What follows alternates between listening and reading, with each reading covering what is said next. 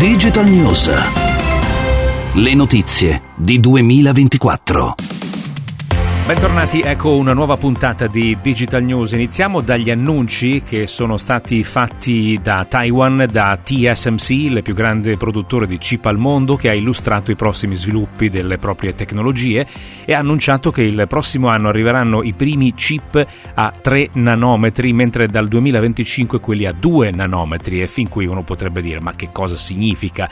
Allora, le, ci sono alcune eh, cose interessanti, oltre ad aumentare la densità dei circuiti e quindi la potenza, ma il maggiore beneficio, e probabilmente questa è la, la vera notizia, la cosa più interessante, il maggiore beneficio di queste tecnologie sarà una riduzione fino al 30% del consumo energetico. Siete all'ascolto di Digital News, il podcast quotidiano di innovazione e tecnologia. Io sono Enrico Pagliarini. Secondo AudiWeb, nel mese di aprile si sono collegati ai siti web italiani circa 44 milioni di persone, mediamente per 62 ore e 51 minuti. Il 91% della fascia 18-74 anni ha navigato da mobile in media per 60 ore.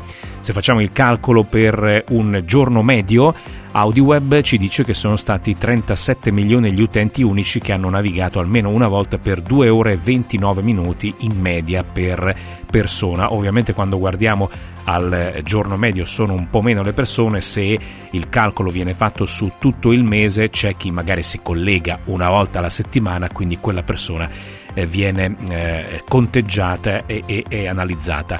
Eh, ho detto mh, prima che stiamo parlando di siti web italiani, in realtà stiamo parlando di siti web in generale, questi erano i dati di AudioWeb.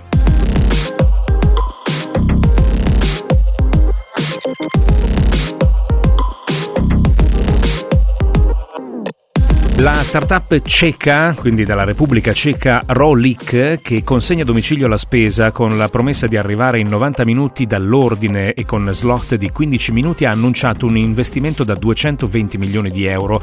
Rolik è attiva a Praga, dove è nata e ha sede, poi a Budapest, Vienna, Monaco e Francoforte. Ha in programma di aprire a breve ad Amburgo, Milano, Bucarest e Madrid. Nel settore delle consegne, ma in generale nel settore delle start-up, stiamo assistendo ad un ridimensionamento di molte start-up, dei valori, delle prospettive di business e ovviamente questo si ripercuote anche sui posti di lavoro. Secondo Layoff, che traccia i licenziamenti nel settore delle start-up negli Stati Uniti, più di 16.000 persone hanno perso il posto di lavoro a maggio e anche giugno si chiuderà con numeri simili.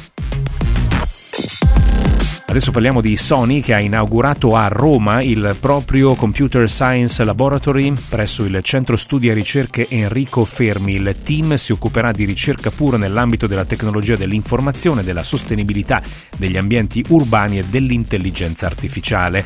Sony ha laboratori di questo tipo in Giappone, a Tokyo e a Kyoto e in Europa a Parigi e eh, ovviamente adesso anche a Roma. Era l'ultima notizia di Digital News, torniamo lunedì.